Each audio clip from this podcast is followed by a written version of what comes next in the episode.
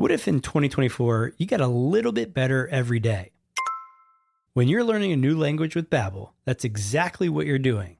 And if Babbel can help you start speaking a new language in just 3 weeks, imagine what you could do in a full year. Be a better you in 2024 with Babbel, the science-backed language learning app that actually works. Don't pay hundreds of dollars for private tutors or waste hours on apps that don't really help you speak the language. Babbel's quick 10-minute lessons are handcrafted by over 200 language experts to help you start speaking a new language in as little as 3 weeks.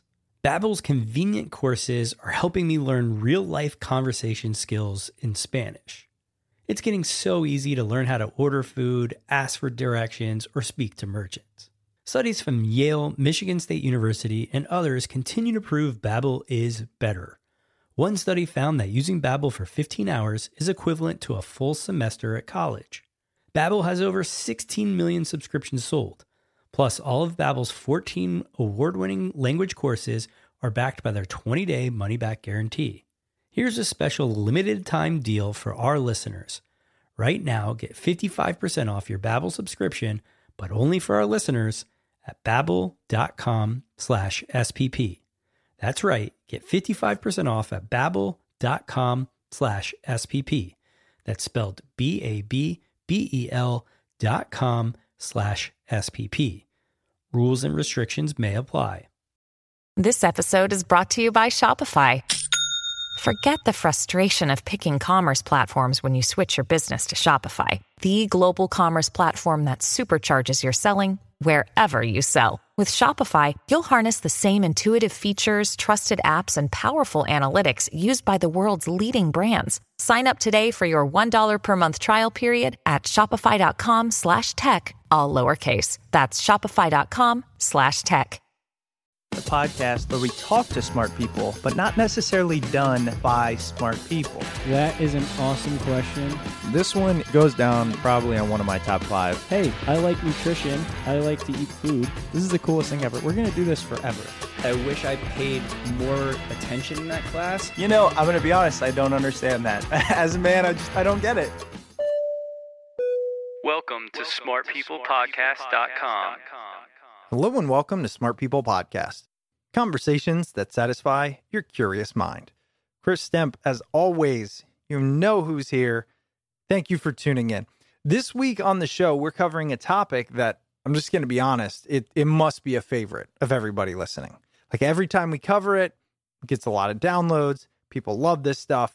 Maybe it's because the logo on our show includes this, but we're talking about the brain. This week, we are interviewing Rebecca Schwarzlose. And I think I pronounced that right. I've, I've, practiced, you know, sometimes I get these wrong. But Rebecca is amazing. She's a neuroscientist at Washington University in St. Louis. Many accolades throughout her career. She holds a PhD in neuroscience from MIT. And she wrote a book that actually goes on sale in a couple days, June 15th. You can pre order it now. The book is called Brainscapes The Warped, Wondrous Maps Written in Your Brain and how they guide you. What's so cool about this episode in the book is it's really the first I've ever heard about the fact that our brain actually is comprised of many maps. So we'll go into it in the interview, but it just reiterates the idea that we are a submarine and our instruments, our senses, are the way we experience the world. And many times those instruments are interpreted in our brain, but in very curious ways. Additionally, a big part of this is I wanted to say not only is this interesting, but how do we apply it to make our lives better? How do we use this knowledge? And we talk about that specifically at the end. So be sure to stay. One thing I want to mention look, we've been doing this for 10 years. Most of you know this, but if you're not, right now, just go ahead and hit the subscribe button if you're in Apple Podcasts or whatever it is and subscribe. And here's why. Not only is this episode amazing, but we really have some good ones coming up. I just want to tell you, I had the chance to interview the strength and conditioning coach, but also the mental coach for Michael Jordan, Kobe Bryant, and many more. So imagine this. I got to talk to the guy who helped make the GOATs the GOATs. And that's just one example. We have another episode coming up that talks kind of about the brain, and I just don't want you to miss out. So be sure to actually hit that subscribe button. It also helps us. We're trying to reach more people. You know how this works. You listen to plenty podcasts. Anyways, that's all I got for you. Let's keep it short. Here it is, our episode with Rebecca Schwarzlose, as we talk about her new book, Brainscapes The Warped, Wondrous Maps Written in Your Brain and How They Guide You. Enjoy.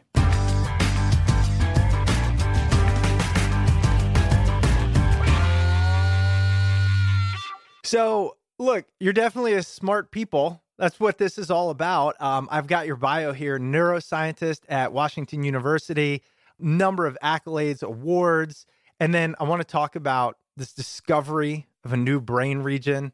And of course, a little bit of a PhD in neuroscience from MIT and things like that. I mean, really, one of those educational careers that many strive for. Did you always strive for academic achievement, knowing that that was a passion of yours, just learning and pursuing? Yeah, I mean, I've always been very studious. I've always liked to, because I've just been curious. You know, I, uh, once when I was, I think in fifth grade, I had like a experience seeing some lemurs at a at a museum and I dove into studying lemurs for two weeks and it was like at the library every day.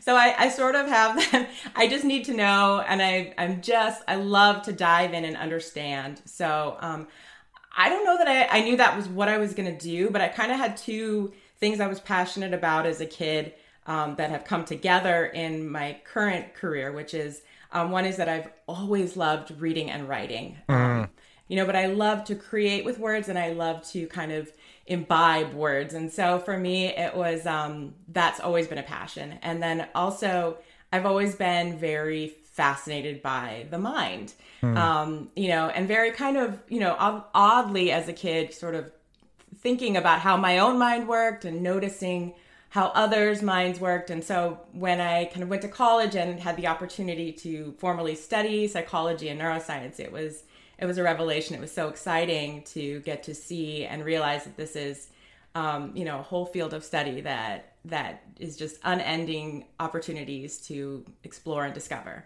Yeah, I feel like it is one of those last frontiers. And I'd imagine we've been saying that for a long time as it relates to the human experience, right? It's like, no, no, this is it. And then we'll know everything. And then, of course, there's more to go.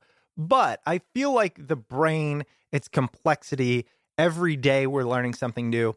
It's one of the the ones that you still feel like you could make a dent, figure something new out and make progress. Does it feel like that from your end of the table? Well, it definitely feels like there is a lot we have yet to learn about the brain. And and in fact, I think this is true for pretty much every field is that once you become an expert, you discover how much remains unknown, mm. right? And the more you learn, the more you know that there's more to know. And I think that's true, you know, in, in plant biology and certainly in astrophysics and in many other fields, just as it is in the brain.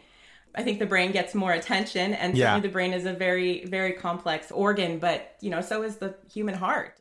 As you mentioned that, what we don't know about the brain, what surprised you or surprises you at the current moment, being an insider, that we don't know? What's some things that are kind of surprising? Like, wow, we seriously have no idea how this works as it relates to the brain. You know, I don't know. That's hard to say. There's a lot of things that we know a little bit about. Mm. So I think that we've done really good inroads in being able to say, I know a little bit about something, even like the really tricky things like consciousness. We have some kind of come glimmers of, of, of really um, interesting kind of details or, or, or clues but we definitely don't even have them fully figured out. And I guess I would kind of even go backwards and say, you know, most things we don't have fully figured out. And in mm. fact, even the things that we have the best figured out, like things that I write about in the book, like um, like kind of visual perception, which is one of the most heavily studied areas of neuroscience and psychology we still have, you know, mysteries to unearth. So I think that, you know, it, it's sort of along the way, we're all like in all of these different facets, we're somewhere along this path. And in some cases, we're further than others. And it kind of brings me to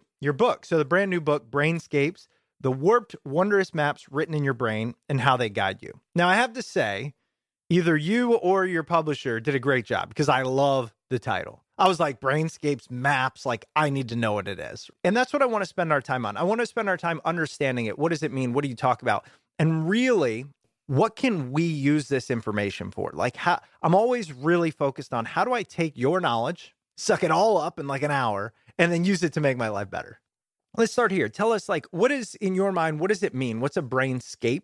What is the general thesis behind your book? So I think in its core, um, what the what Brainscapes is doing is introducing people to the idea of how neural representation works.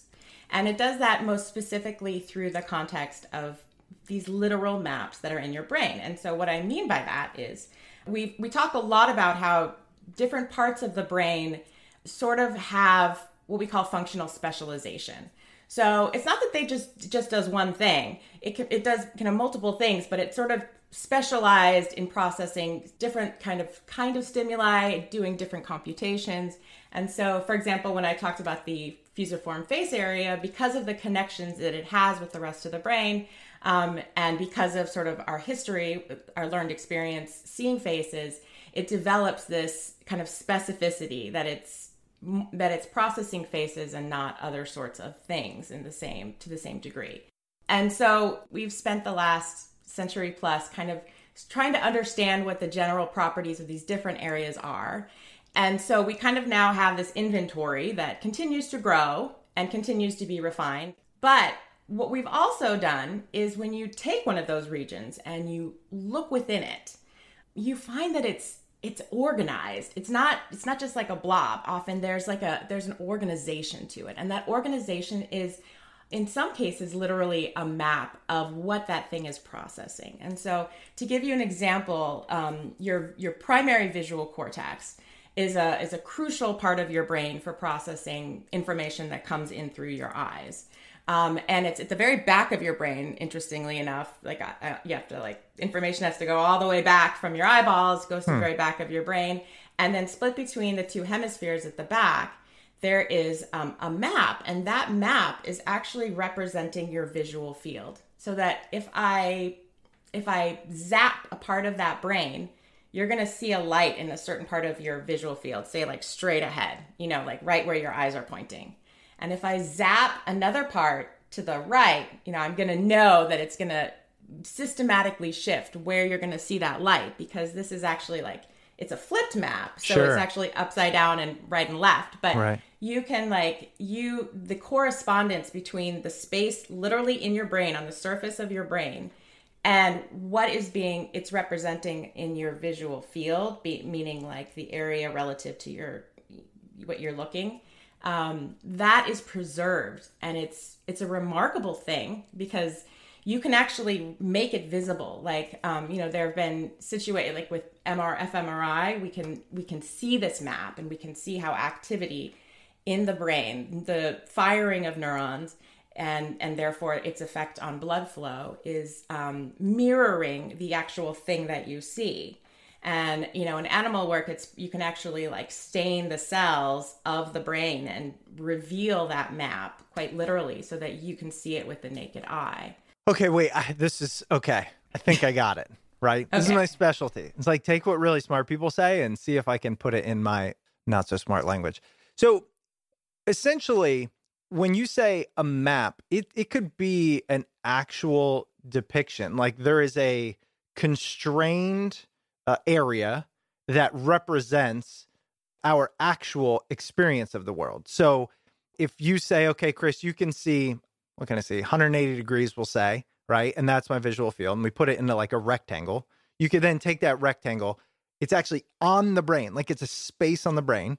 And then you can say this represents the top left of what you see. So if I like look up to the ceiling, this looks is the bottom right, which is the floor. So far, so good? Yes. Okay. Yeah. I was just going to say it might help to, to, to, fully bring that alive to say that you know this this area was first fully mapped out because of gunshot wounds to the back of the head, and in fact you can kind of people figured out this map because if you have a gun a, a, a bullet that goes through a part of this map, you will become blind in just that part of the visual field. So you actually can like things can carve out a part of your visual field in a predictable way. Got it. Um, yeah, and and I think the key to understanding it, because it's it's really is just the idea that um, is that idea of representation that like you have a cell in your brain and because of how it's wired up to things that are wired up to things that are wired up to your retina when this this cell will fire only when something specific happens at this part of your eye. But the neat thing about representation is that not only do you have this very cool map um, but it, you now can use that to process this information even though you're not you know you're no longer have the eyeball you know and you can process things that happen on your skin in your brain and that representation will allow you to both process them and it allows our technologies to interfere with them. So like modern technologies now can kind of zap or um, listen in on these brain maps and see for example what's happening on your skin or what you're seeing in front of your face they can get hints of that from your brain without the actual sensing mechanism like the eyeball or something. Right. So with that, right, exactly. Huh. So like, Okay, that's creepy. Okay. I mean, I don't know if I'm a fan of this yet, but okay. no, so I want to ask you this. What is the approximate size of something like that?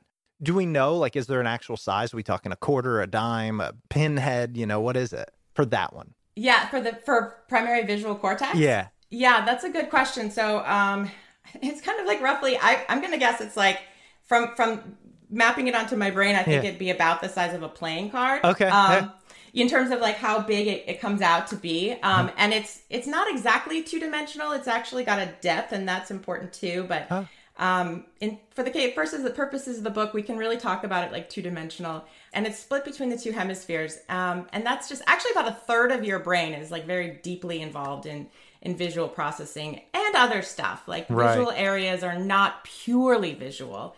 We think of them as visual areas. They tend to be very heavily influenced by vision, and we as as primates are highly visual creatures. So Sure. you know, if, if we have intact vision, we tend to rely on that by far as our primary mode of gathering information about our environment. From my understanding, and you've mentioned it, is the brain isn't just simply segmented, right? It's not like this is vision, this is that. So let's go back to your example of you could stimulate one part and I'd see a, a light. Do we know not only would you see a light, but you would also feel this in your toe, taste this in your mouth, and therefore this piece eh, does these three things? Are we at that level where we know kind of the not only is this the visual portion, but it also has an impact on these downstream effects? Well, so it depends. Um, so there are some maps, uh, like the visual map that I'm describing to you, that are considered, they're te- generally called unimodal. And yet, because essentially information echoes in the brain and the whole brain is multimodal, we can use information about um, from other senses and it can like feed back onto that visual area and that can like influence how how it's responding you know so that like if i'm talking to you and i see your lips moving and i hear a sound there's like essentially some crosstalk so that like i can use the information um, from your lip movement to help me understand what i'm hearing and vice versa and that can actually generate kind of feedback to these areas even though they're really more specialized uh, but there definitely are more multimodal areas. For example, um, there are other areas that are more specialized for sort of types of objects. And although they have kind of been characterized generally as being visual in nature, they are they are not they exist in the brains of blind people so blind people also have pretty much this a very similar kind of topography in the of um, of specialized areas, but theirs respond to sounds.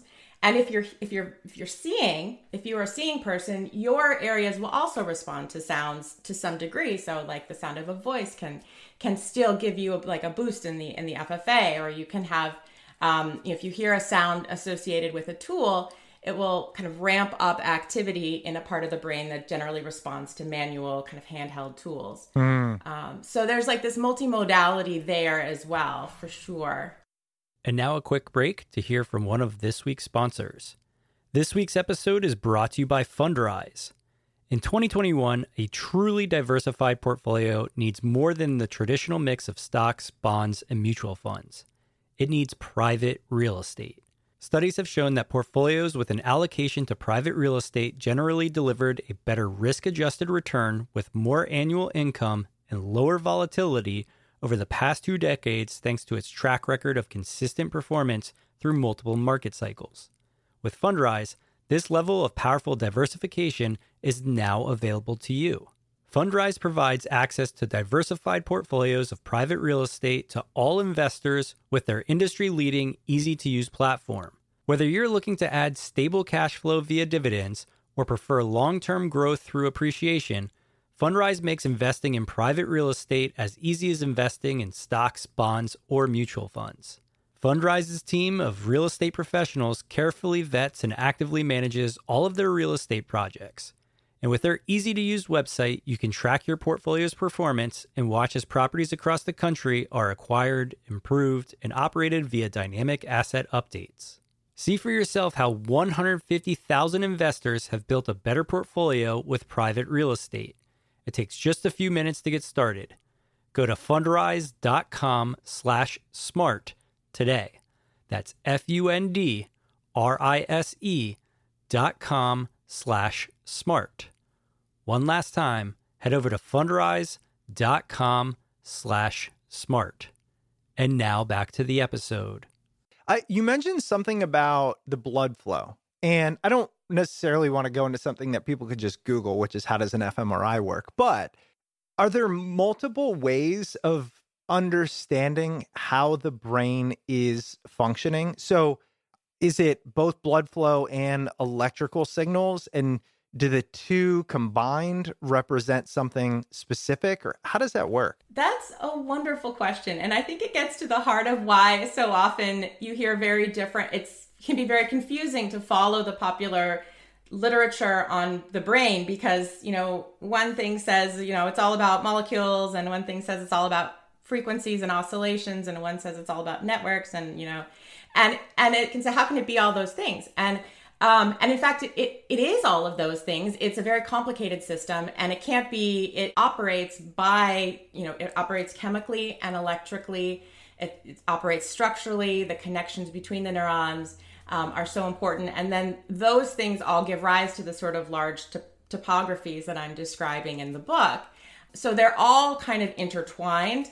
Um, in terms of blood flow in particular, we don't we don't have any evidence that blood flow. So what blood flow is doing, um, so far as we know, is more supporting neural activity rather than generating it. So Okay, the actual electrical activity is the signal itself. And if you want to get the best signal from a brain, you you want to rather than doing an fMRI and looking at the blood flow that tends to sort of sluggishly follow where the neural activity has happened.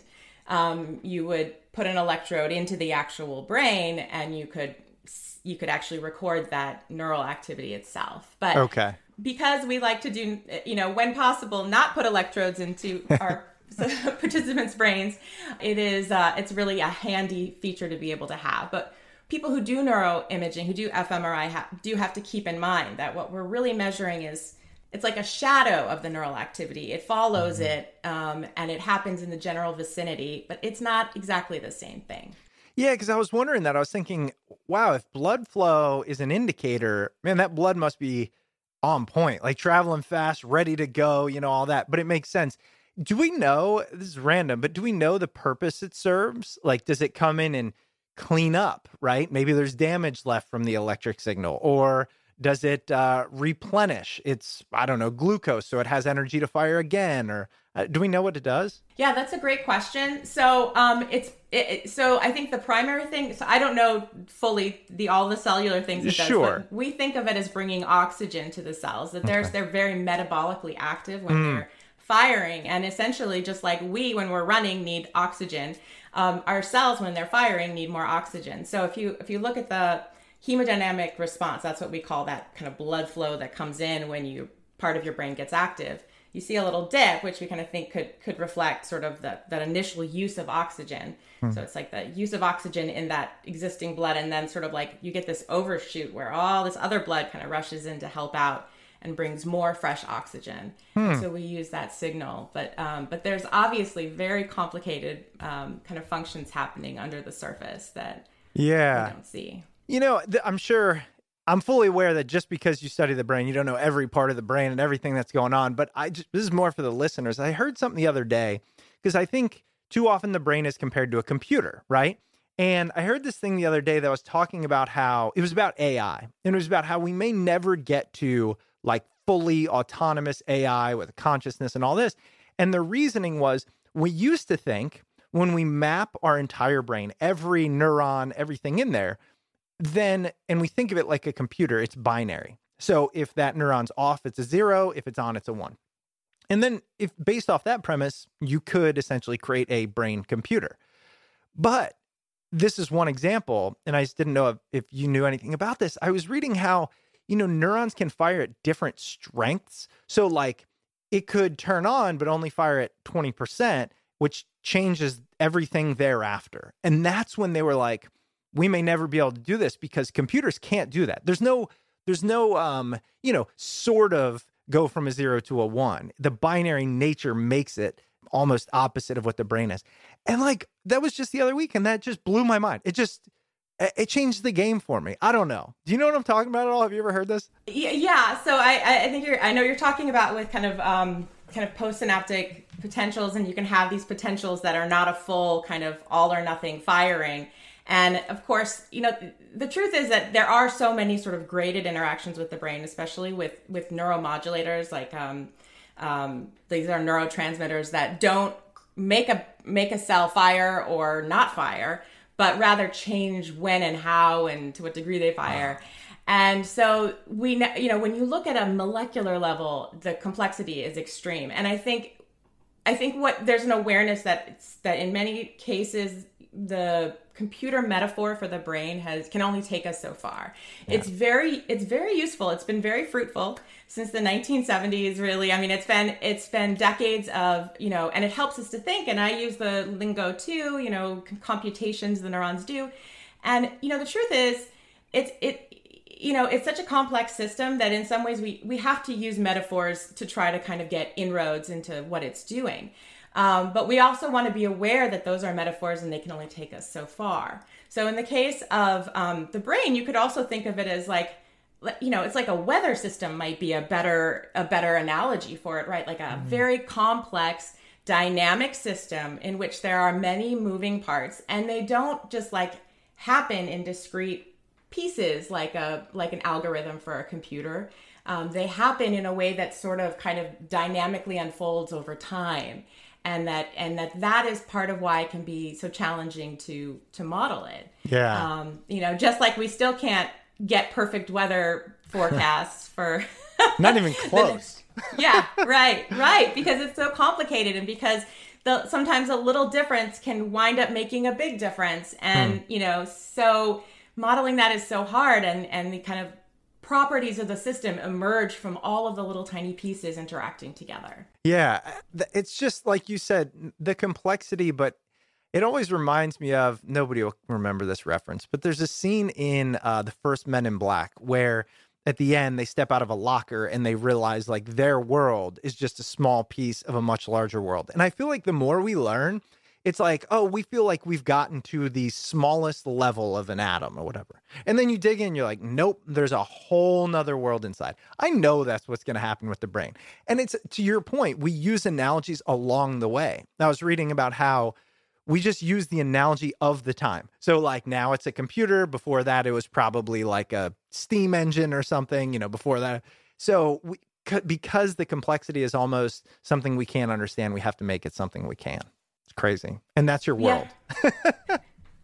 and actually, there's an interesting history of us using our technology to understand the brain. So, ah. like the Greeks, you know, their big technology was aqueducts, like bringing water to places that didn't have water.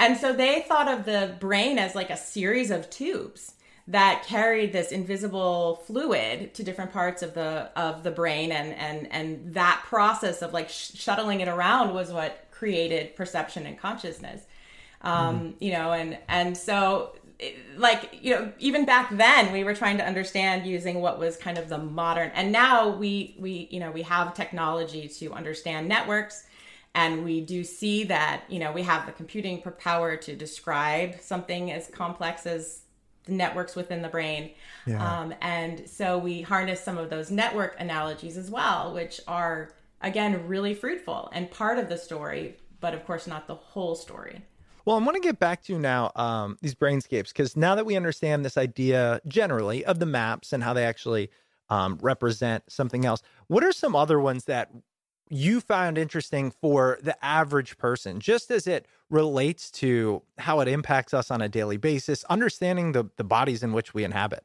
Yeah. So, um, I mean, I so I actually kind of intentionally stuck to some of the the the more classics that were more studied. I did talk about some of the um, uh, because I wanted to sort of explore their richness, and I think each one of them, um, and some of them people may be familiar with uh, on a kind of superficial level from a psychology class they took, um, you know, in in uh, high school, so or or college. So um, uh, the the the the primary somatosensory cortex, which runs runs along here and helps us kind of uh, represent touch on our body.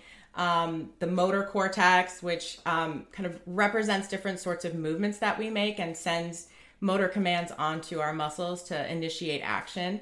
Um, the auditory cortex. I talk about like all of the different senses, mm-hmm. um, and then there are these spatial maps, which are kind of really neat and you know uh, they help us kind of represent the area of space around our bodies um, and sometimes and in, in some cases they even help us like to initiate action by kind of combining for example like maps of what what's happening visually with maps of um, like maps of what's what's happening or what we see around visually and maps of what we're feeling on our face for example or like there's one for the feet so things that happen visually in the lower part of your visual field um, and they're kind of aligned with with sensation on your on your lower body oh. so these these these ways that the maps are combined to sort of automatically help you react to things um, and sort of um, very quickly without having to do these laborious computations. And and I kind of go through an example, like if someone threw a ball at your face, um, you know, if you if you really have if you think about the many different kinds of computations involved with catching it and like charting the information from your eyes relative to your gaze relative to your where your head is pointing relative to where your body is relative to where your hand is and then like getting it so that it's in the position to catch the ball, you you know you would have some serious face damage at that point because it would be way too late. Yeah. So um so these maps make that effortless. They align these different kind of coordinate systems of your body and your senses in a way that allows you to almost, you know, very rapidly, instant almost instantaneously make those kind of associations and translate from one coordinate system to the other. And now a quick break for one of this week's sponsors.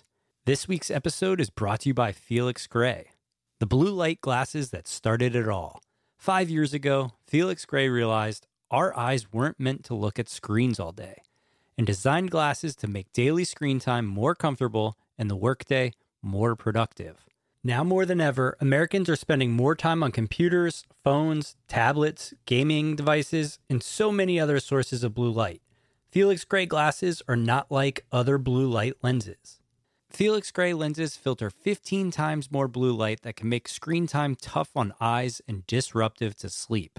Felix Gray offer classic frame styles made from acetate and hand finished for a durable, lightweight, and really comfortable pair of glasses. Non-prescription and prescription available. Check them out now. FelixGrayGlasses.com slash smart. If you can feel your screen time, or if you're not sure if blue light glasses are right for you, start with the best in blue light. Try Felix Gray. With their 30 day money back guarantee, there's nothing to lose but eye strain. Listen, you've been there, I've been there, staring at either my laptop for too long or my cell phone when you start getting sore, tired, or itchy, watery eyes, or maybe you start getting a headache. If you've experienced any of that, you need to check out Felix Gray. Get yourself a pair of glasses made for the 21st century and designed for modern, hardworking eyes. You have nothing to lose except maybe eye strain. Go to felixgrayglasses.com slash smart for the best blue light glasses on the market. That's F-E-L-I-X-G-R-A-Y glasses.com slash smart. Free shipping, free returns, free exchanges felixgrayglasses.com slash smart. And now back to the episode. Okay, wait a second. Wait a second.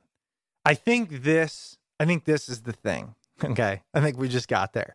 So the maps of, let's call it our senses in general, it could be a lot of things, the way we move, whatever, overlap in a way that to your point makes it so they can they can synergize more efficiently and and quickly. So essentially it's like look, we have to represent the external world in the internal world. I'm simplifying, but like we have to represent the world that this being lives in with the way it's um, figured out inside the brain. And if we put it all over the place, then it, it's it, we're making we're adding complexity, which allows this being, uh, or which doesn't allow this being to move so effortlessly, to experience effortlessly. So by finding the connection points and then mapping those connection points almost on top of each other, it allows it to be almost uh, seamless as opposed to make them all separate and then you have to have a communication system between all the different maps. Is that fair? Kind of. So, okay. um, so yeah. So there are some maps, like I'm describing, that are getting information fed to them from multiple different modalities, and they are able to like so that a specific neuron will fire or not fire or fire, you know, to different rates based on those two inputs from different, you know, different areas.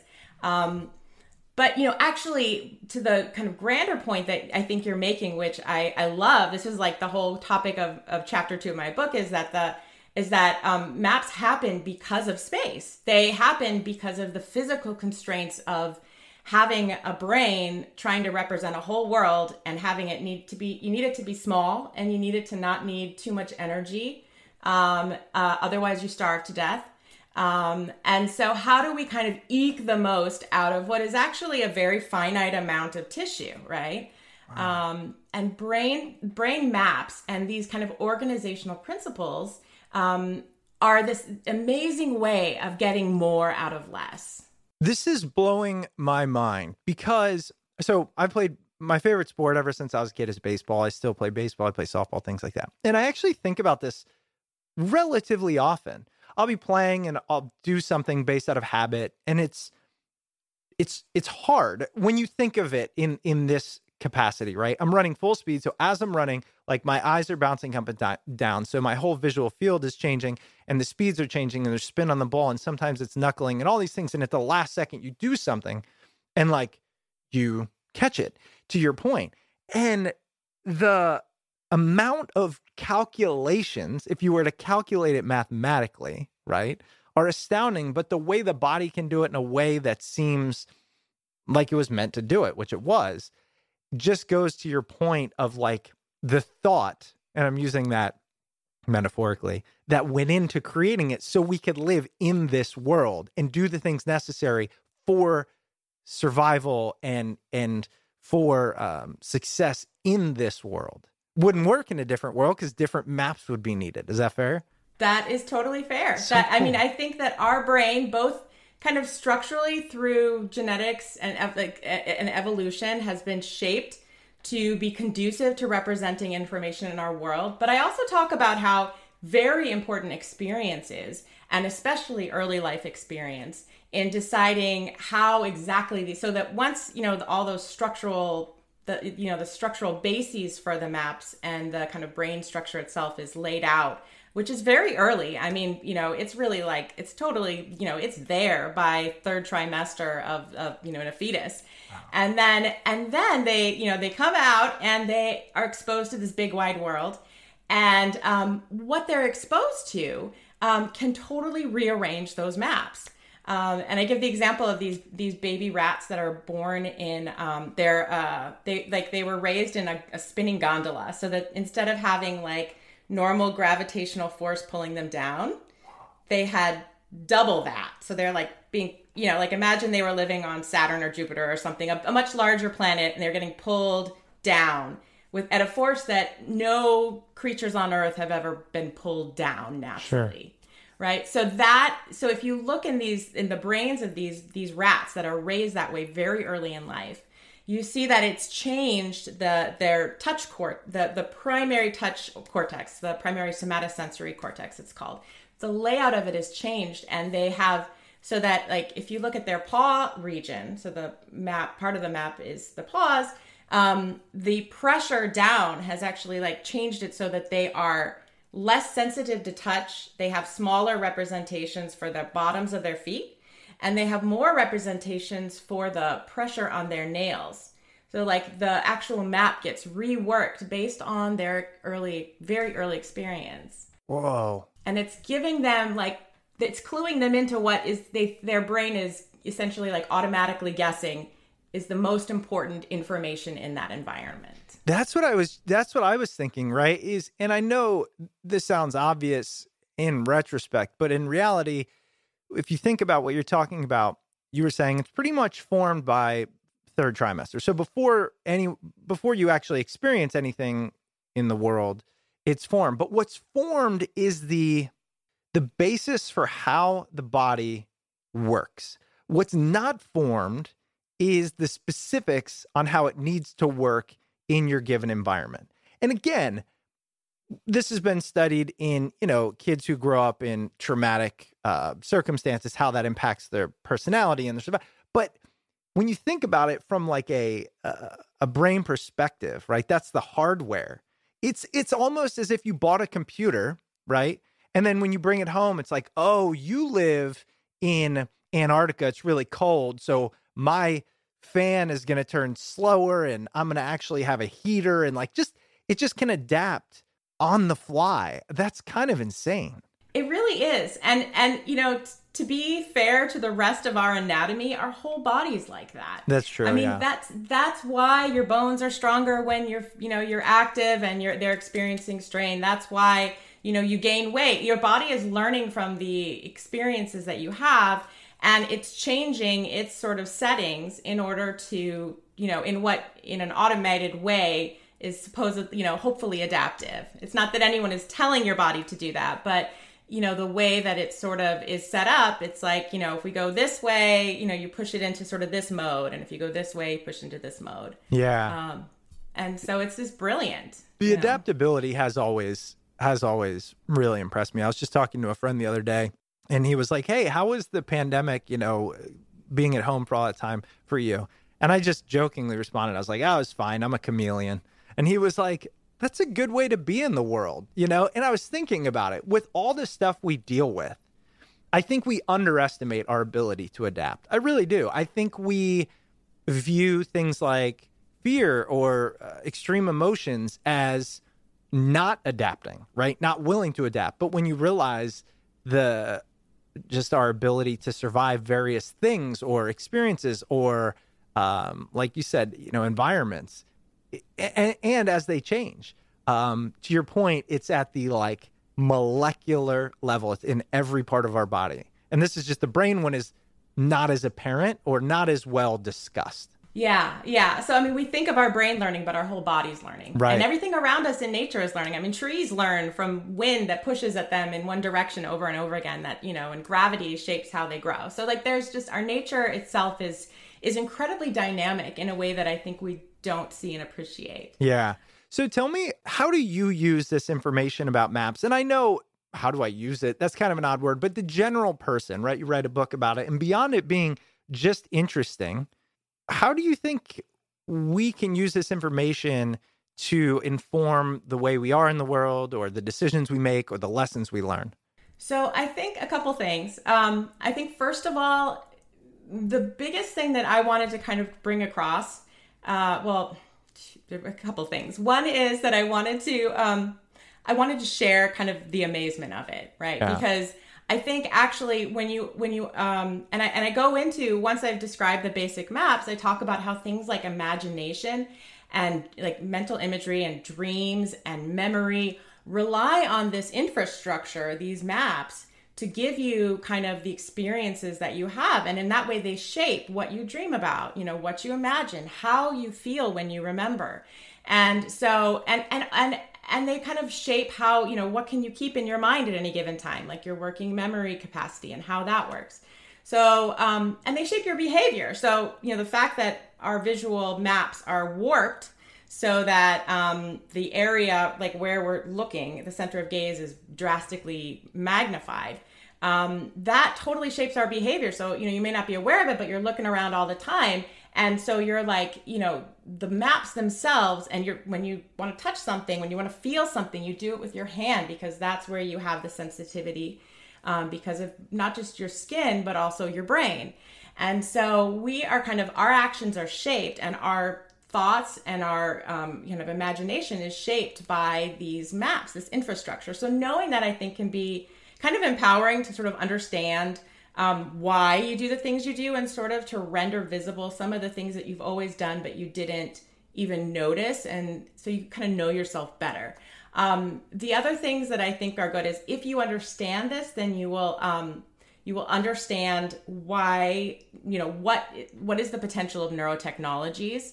Um, so like how right now there is kind of an increasing um, uh, use of of kind of brain computer interfaces they're called bcis to um, you know help people who are paralyzed and potentially in the long term also kind of allow us to syn- to sync up with ai and how that's done relies upon this whole kind of architecture of representation that the brain has. And and now that we know how it works people can go in and manipulate it. So i want to I, ta- I have a chapter where i talk about like you know what is and isn't possible right now. And and people will understand why it's possible because i've explained like these maps um, then they can make their own decisions about whether they should be concerned or like how as a society we want to where we want to go next with this information whether we want to start thinking about um, how we might want to you know regulate or constrain those um, those technological advances to make sure that people's privacy um, is is protected and that you know people are um, that this is being done in an ethical fashion. Yeah. So yeah, that's that's the second thing, and then you know I would just say the third thing is that there at the end I talk about how there are ways in which we harness these maps to kind of like go further, and so knowing. Um, you know, knowing that we often do it through these analogies, like using our spatial maps to represent abstract, complicated things like like time and and and numerical um, quantity those are um, like that's our tools. That's how we we learn. And by understanding that how you're doing it you i think it can be you know kind of like inspiring that you you know maybe things don't come easily to you but you can find a way to harness that in in different ways. Hmm. um, and we outsource kind of by writing and um, by um, by you know using our calculators so we have all different ways of making more with this little organ in our head. And now a quick break for one of this week's sponsors. This week's episode is brought to you by LinkedIn Jobs. Today, many small business owners are busier than ever. Because they are focused on managing and growing their business, they can't always spend the time they wish they could on recruiting. That's why LinkedIn Jobs has made it easier to find and hire the best candidates for free. Personally, I've made some of my best professional connections on LinkedIn. With access to the best talent and the skills that you're looking for, LinkedIn Jobs can surely help you find the candidates you need. Get started by posting your job for free to reach LinkedIn's network of 740 million professionals. Fill out targeted screening questions to get your role in front of the most qualified candidates with the experience, skills, and motivation you need. Then use simple tools to filter and prioritize the top candidates you'd like to interview. LinkedIn Jobs will help you hire the right person for your role. And your first job post is free. Just visit linkedin.com slash smart. Again, that's linkedin.com slash smart to post your first job for free. Terms and conditions apply. And now back to the episode. Yeah, I love that. Something just occurred to me as you were going through all that. I'm thinking of the analogy of these maps are like the operating system of the body. And I don't know if it's perfect, but it's the way I'm thinking about it because there's multiple operating systems in the body. But meaning like that's the general structure in which it experiences and then lives in the world. Why do you why do you think that is? Have you ever asked yourself like why did the body choose this map-based system as opposed to something else? And it and it didn't exclusively choose a map based system. So actually, the right. brain is like a mix of maps and also um, how I describe I describe them as codes. So there are other parts of the brain that um, that don't make maps.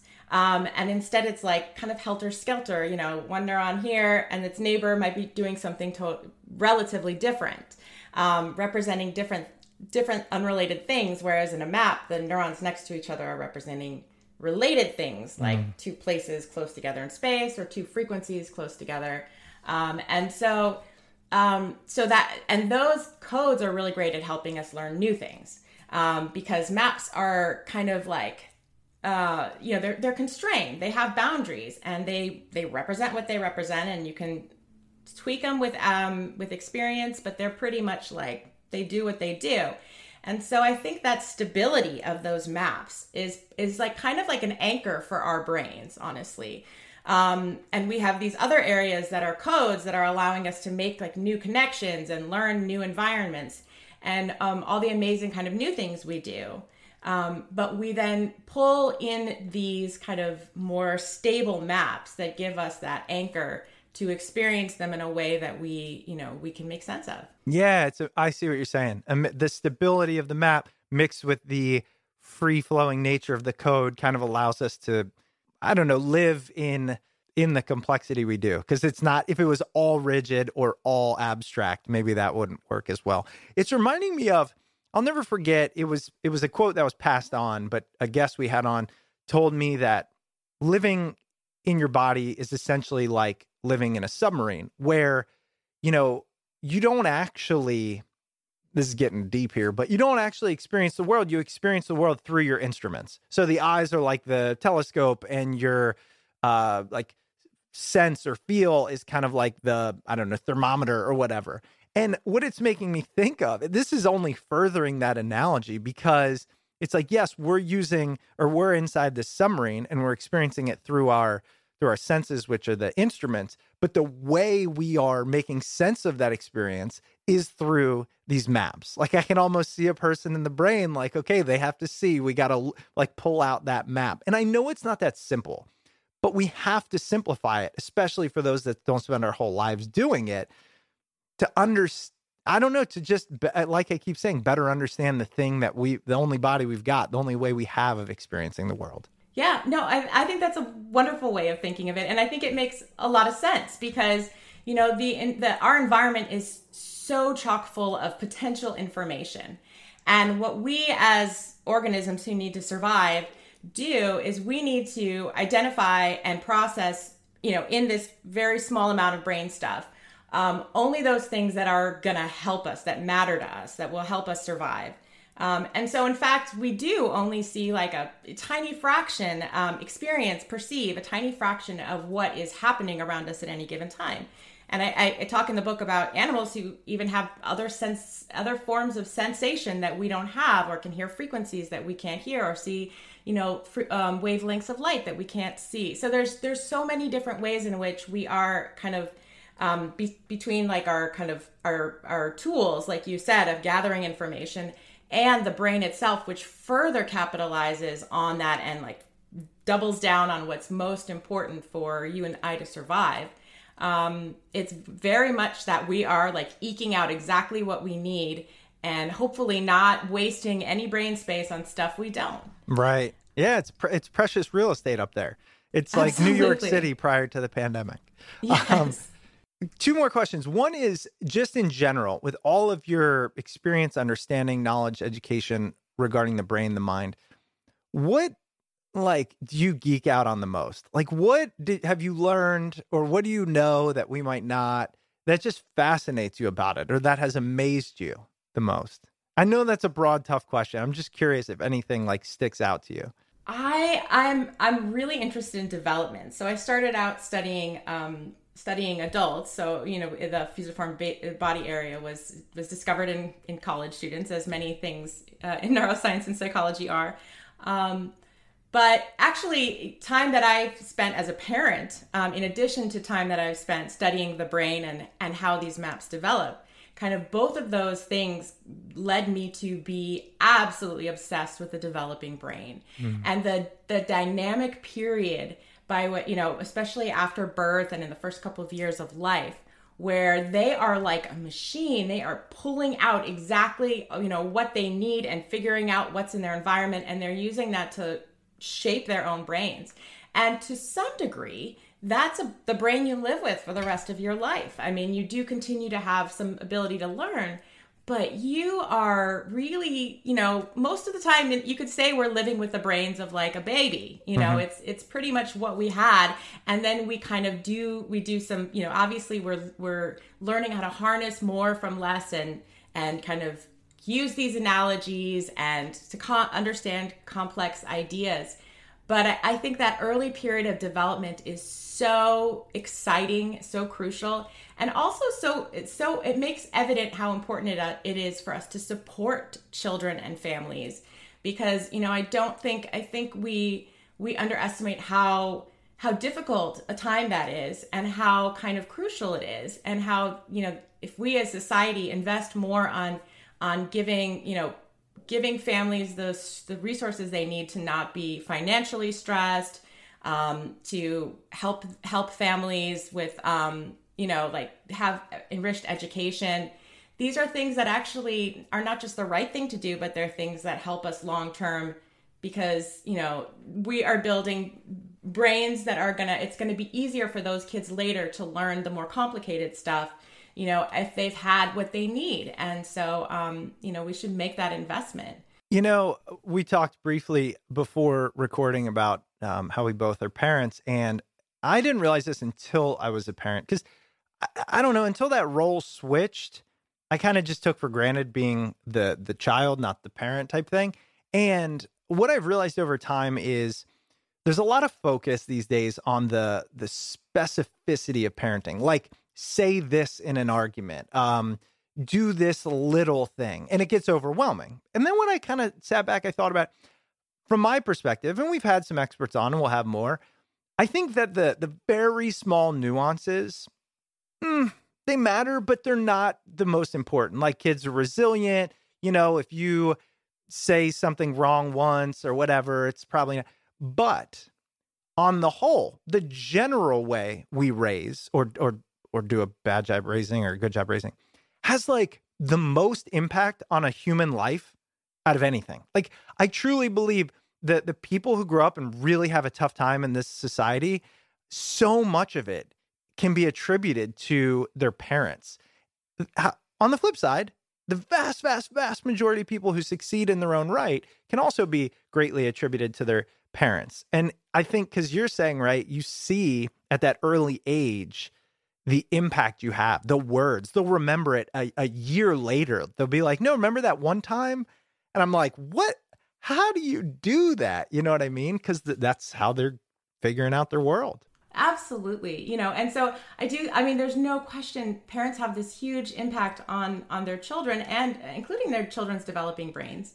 Um, but I, then I also think just that we as a society sort of we kind of have the buck stop there kind of like you know mm. parents you're on your own you know and if you're you know if you're struggling financially or you're having depression or you're having marital issues or whatever that's you know and or you can't you can't afford childcare um, you know there's so much that happens to families and families are struggling through and we don't really give families resources or even just kind of you know how to anger management or things like that that can be wonderful resources. There's some wonderful kind of therapies, kind of ways in which um, therapists can help adults learn how to interact with their kids in sort of more positive ways that can can reduce um, child depression and anxiety uh, for years afterwards.